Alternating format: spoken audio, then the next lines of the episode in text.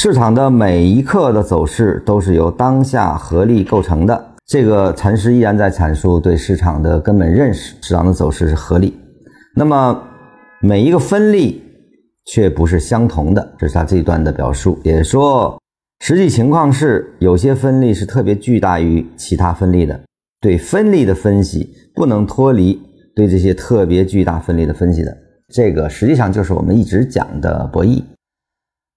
对于博弈主体来说，它掌控的资金能调配的资源是完全有别于广大的散户的，那么这样的力量是必须要进入分析体系。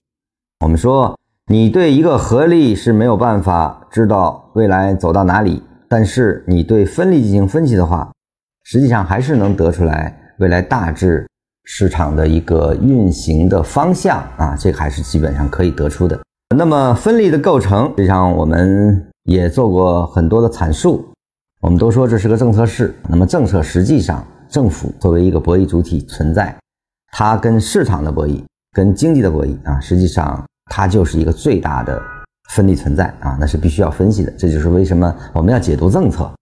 那么对于一些机构，那你还是也要分析，包括这段时间对量化手法的一些探讨啊，实际上就是因为它已经成长出了一个需要被考量的一种巨大的力量。所以说分力的分析是跟当下的分力构成有绝对的关系。这个市场是在发展中的，